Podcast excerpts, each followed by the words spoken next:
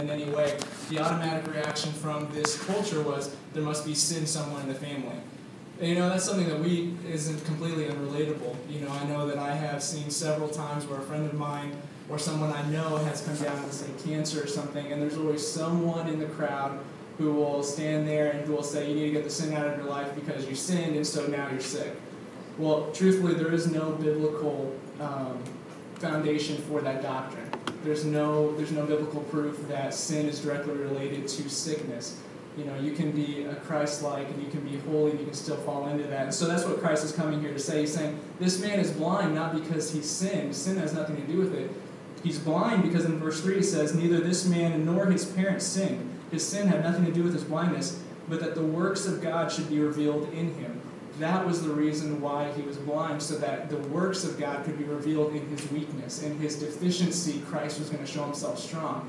Every time you see a miracle in the Bible, it's not so much for the person that was healed or the person that it was done to, it's so that the glory of God can be seen through that miracle. And that's what the whole book of Mark is about. It's about miracles, it's about the servanthood of God, and it's about the glory of God being shown in the deficiency and the lacking of others, where Christ shows himself strong in their weakness. So, I just thought that was really interesting. I wanted to share that with you before we jumped into our text. But if y'all can flip over to the left, we'll go to Mark chapter 8, which is, I believe, where you guys were last week. We're going to start in uh, verse 22. And tonight we're going to cover a really short portion, so hopefully won't keep you guys very long. We're just going to cover eight brief, eight brief verses.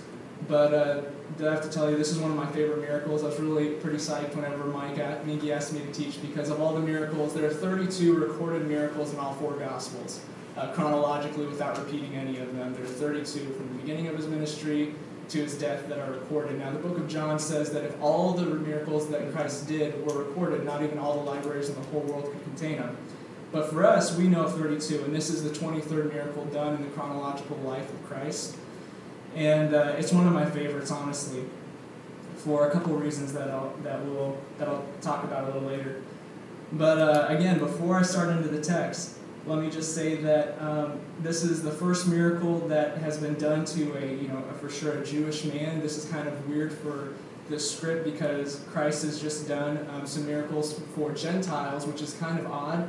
And then uh, he did in kind of more Gentile areas, starting in chapter 7 with the Gentile woman, and Gentile just means non Jewish woman, that um, had a demon possessed daughter, and he healed her daughter, cast the demon out. And it's largely believed that the deaf and mute man in chapter 7 that you read about, third verses 31 through 37, that that deaf and mute man was also a Gentile, and also that the feeding of the 4,000 was a mixed multitude of Gentiles and Jews. So it's kind of interesting that Jesus had just kind of did these other miracles that didn't really reach out directly to the Jews. They touched the, the other people, you know, the people like me and you who aren't Jewish. And then at the end of chapter, um, at the end of the feeding of the 4,000, that story, he gets in a boat and goes across the sea to Dalmaneth, which uh, I believe is a Jewish region next to or close to Bethsaida, which is where we pick up. And um, so we're going to go ahead and we're going to read verse 22 of chapter 8. Then he came to Bethsaida, and they brought a blind man to him and begged him to touch him. So he, verse 23, took the blind man by the hand and led him out of the town. And when he had spit on his eyes and put his hands on him, he asked him if he saw anything. And he looked up and said, I see men like trees walking.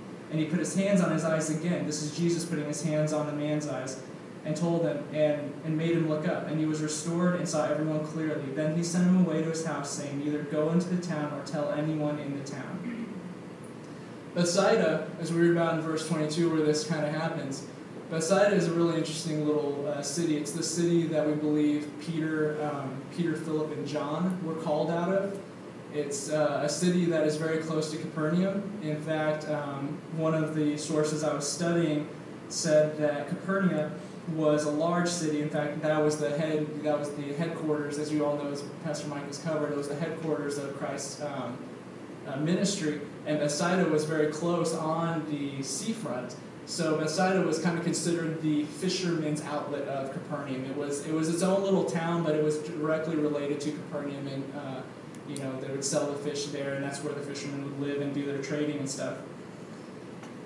Now, I say that this is one of my favorite uh, miracles for a few different reasons. One of them is that uh, Jesus led the man out of Bethsaida. I think that is so interesting because it kind of seems a little contradictory. Like, wouldn't you want to do this in the middle of a city so that people could see, you know, maybe someone would see this miracle and then they would come and know Jesus or, or believe in him because they'd see this fantastic thing. This guy gets his sight restored. Well, yes, but the reason why he doesn't is because Bethsaida knew him so well. You have to remember, Jesus had spent quite a bit of time in Capernaum and Bethsaida. If that was a place where he actually got Peter, John, and Philip, he knew it well, and the people knew him well. Later in Luke chapter 10, I think it's verse 15, Bethsaida is actually one of the, and I'm not sure if it's verse 15 or not, but I know it's in Luke 10. Bethsaida is one of the cities that Jesus actually weeps over next to Chorazin. He says, Bethsaida and Chorazin, if the works that had been done in you had been done in Sodom and Gomorrah, Sodom and Gomorrah would have repented of their ways. So Bethsaida was a city that had seen the power of God, had seen God. Jesus had not been shy to work his power in Bethsaida, but it was a city that had largely rejected, I'm sorry, had largely rejected him completely and was not repentant. For those of you who don't know the story of Sodom and Gomorrah, Sodom and Gomorrah is held as one of the most evil cities of the Old Testament. Um, it was a city that God directly wiped out. It was so evil that, it, it, that um, He did not permit it to live anymore. But yet, this city, this evil city, if it would have seen the miracles that Christ did in it, would have repented of its sin. But Bethsaida didn't.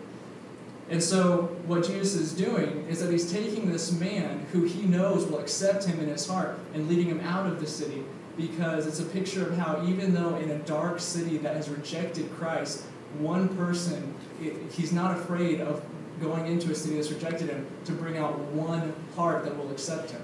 And I love that. It's so beautiful that he goes into the city, and it says there in verse 23, he took him by his hand. He wasn't afraid to touch this guy, he wasn't afraid to take him in his hand. Um, you know, he wasn't afraid to lead him away from everyone to heal him. Now, the second thing that I really love about this, well, before I move on, let me say this too. That's also a picture of how in our own lives, you know, we all, it's a very common instinct for humans to gravitate towards one another, you know. You put a bunch of people in the dark, and then eventually they'll actually find themselves and they'll all be in one corner. We like having people around us. It's the same spiritually.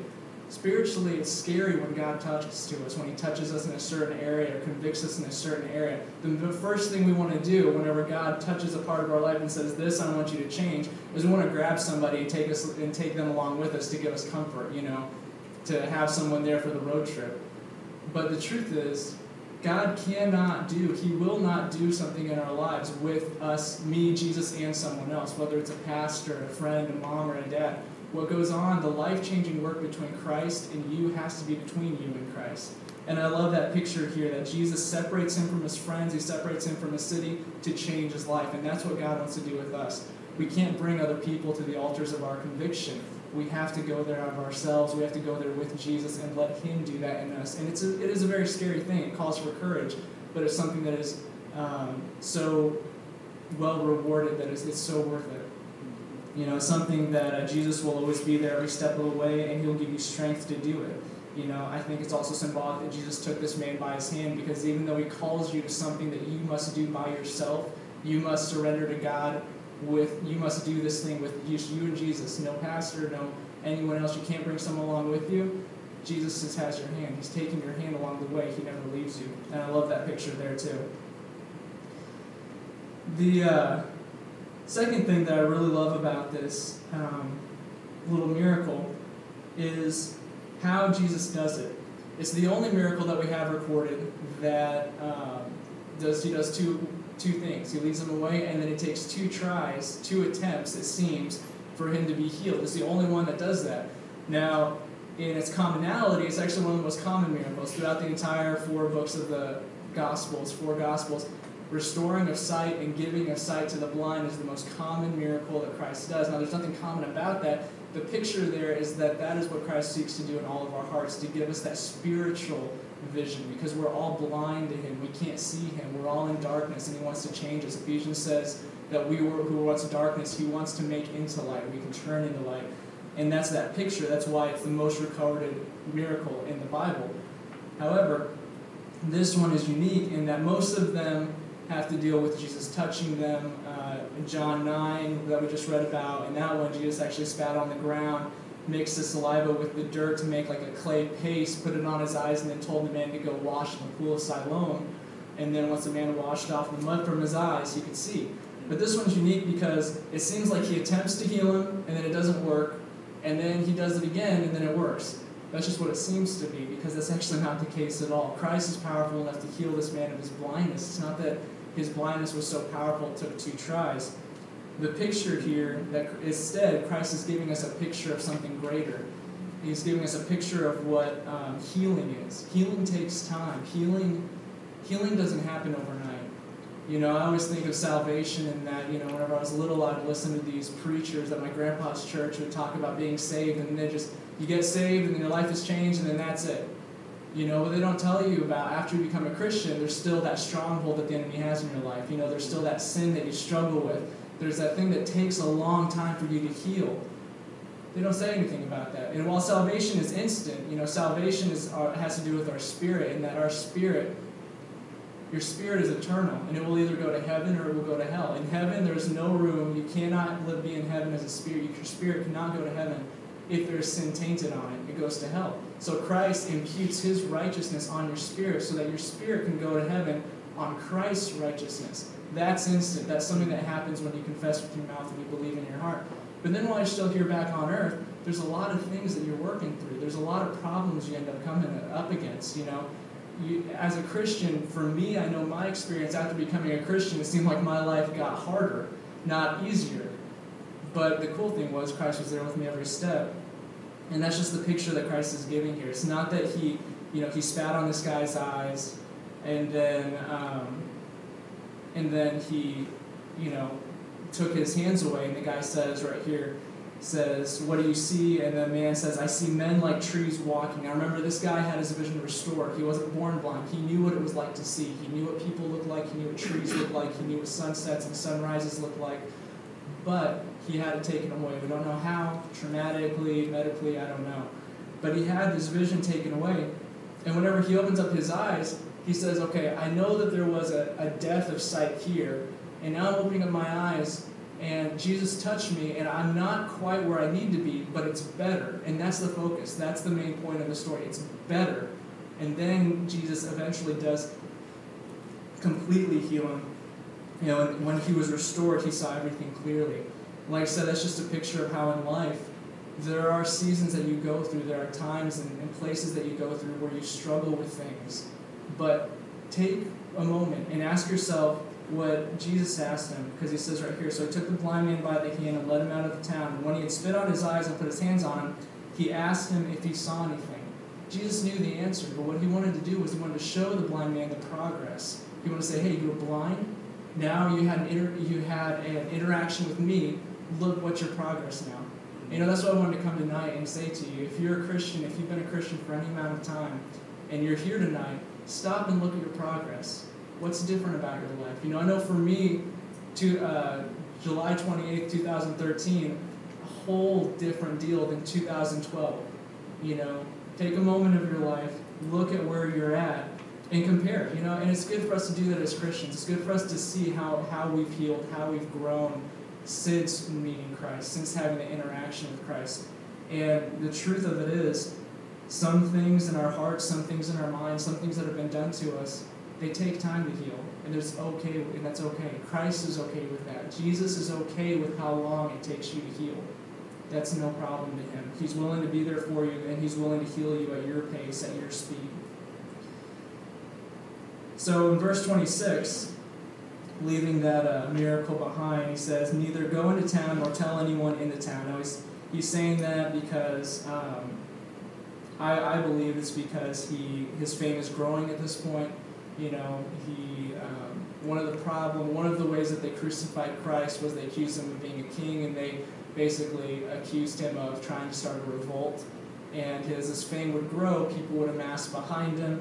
And so he's basically telling this guy, hey, don't say anything about it because Christ knew that his time wasn't now. You know, eventually this man would have the freedom to tell everybody about what Christ had done to him. But for this moment in time, Jesus was asking him to keep quiet about it. And so the man kind of drops out of our story, and we don't really see anything from him ever again. But we move on to verse 27. Now Jesus and his disciples went out to the towns of Caesarea, Caesarea Philippi, and on the road he asked his disciples, saying to them, Who do men say that I am? So they answered, John the Baptist, but some say Elijah, and others one of the prophets. And he said to them, But who do you say that I am? Peter answered and said to him, You are the Christ, verse 29. Then verse 30, he strictly warned them and they should that they should not tell that they should tell no one about him. This is the last three verses that I'm going to spend with you guys tonight. But I thought this was this this little scripture has always just really um, completely uh, amazed me that he would ask them this. I, I love it. In fact, next week is really an awesome, going to be an awesome week in scripture too. Whenever we finish out this chapter, because this portion seems like I'm just giving you half, of, you know, half of the pie. Like you can't have the whole thing. Like I feel like I should go read the next three verses, but I'm not. Um, but just focusing on this, not looking ahead to see the rest of the story. Uh, which, by the way, if you're worried about spoiler, go ahead. If you don't know the story, go ahead and read ahead of time. It's worth it. It's worth reading. But um, it's just after this after this episode with this blind man at Bethsaida, Jesus leads the twelve disciples, and we don't know if it was just the twelve. Whenever it says that word disciple, it could be twelve, it could be 142. We don't know. It's, it's not specifically to the twelve, but because he had several disciples at this point. Um, but he leads them, and it seems like he is talking directly to the twelve disciples because it's Peter that answers him, and he asks them, "Who do men say that I am?" You know, and Jesus really didn't care who men said that he was. He knew the answer. He was God. He knew everything. He knew what people were saying about him, but he wanted to hear them say it. And that's something that I think is cool about Christ. He knows, a lot of times, he knows exactly what we're going to say, and he knows exactly what we're going to talk to him about when we pray. But you know what? He wants that interaction. He asked because he wanted them to respond. He didn't ask because he didn't know. He wanted them to talk to him. And that's what he desires for us, for us to talk to him, for us to have that relationship with him in prayer and, uh, and just friendship with him throughout the day. But they answer some say John the Baptist, but some say Elijah, and others one of the prophets. And then there's this question that I want to leave you with tonight in verse 28 or verse 29. And he said to them, But who do you say that I am? And Peter answered and said to him, You are the Christ. In other books, in other gospels, says you are the Christ, the Lord or the Son of God. And that's what I want to leave you guys with tonight because if you're here, you know, this question appeals to everyone at every stage in their life, whether you're not a Christian and you're here tonight, or whether you are a Christian and you're just newly a Christian, or you've been a Christian for a long time. You can always ask yourself this question Who do men say that I am? As Jesus asked me, Who do men say that I am? You know, for you here tonight, you know that Jesus is the Lord. You know that He's risen. You know that He's the Christ, the King, the God of the universe. But who is He to you in your heart? Is He your healer? And if He's your healer, then have you let Him heal the hurt that's in you? Have you let Him take over what you've been holding back? Is He your Savior? Have you actually left the sin that He saved you from? You know, are you still in it? Are you still bound by it? Are you still chained by it? Is He your Lord? You know, who do men say that I am? If he's your Lord, do you obey him? Do you have a relationship with him? And if he's your friend, then do you spend time with him? Do you weekly, daily spend time with him, wanting to go to his feet, wanting to talk to him, wanting to tell him about your day? You know, if he's interested in all of that. You know, it's an incredible thing to think that the God of the universe, who created everything, I mean, you think about the most majestic picture of nature that you could ever think. My sister um, went on a trip this summer to Canada and then to Alaska for the entire summer, and I've been seeing all of these pictures in, uh, in on Facebook. And she's obviously has a lot of repenting to do because in Galatians it says not to stumble your brother to envy. That's what she's been doing. And um, you know, but these pictures are just they're just beautiful. They're majestic. These huge mountains with these, you know, not just these white tops, but these huge roots that go into the ocean and go into these huge lakes, and they're pristine and they're beautiful and breathtaking. And to think of the God who didn't just engineer the big macro stuff like that, but he engineered the tiny little single-celled organisms swimming around in the lakes there, to the fish, to the bears and the lions, and all these things that I've been looking at, mountain lions that I'm looking at these pictures, and to think that that God who created all of that, created me and you, would care enough to ask each one of us, Who do you say that I am in your heart? That's an incredible, incredible, monumental question that the God of the universe, who holds the entire universe in the span of his hand, would ask us, Who do you say that I am in your heart? That's what I want to leave you with tonight. Who do you say that Christ is in your heart? Lord, I thank you for today, Father. I thank you for uh, your love and your grace, God, for this brief period of time I've been able to spend with uh, these beautiful people gathered here tonight, Father. I pray that something was said that that you would uh, that you would fill them with your Spirit, Lord, guide them as they go about their week. Please uh, be their healer, Lord. Heal their hearts, God. Be their Savior. Save them from the sin that they're in, Lord. Be their Lord and help them to obey you and grow in that, God. Um, please teach them how to be your friend, Father, and to spend time with you. Thank you that you do heal us, Lord. Thank you that you do work miracles in our hearts and in our lives, Father. And I just praise you tonight. I pray to you, Father, in the name of your Son, Jesus Christ, in his holy and precious name only. Amen. Amen.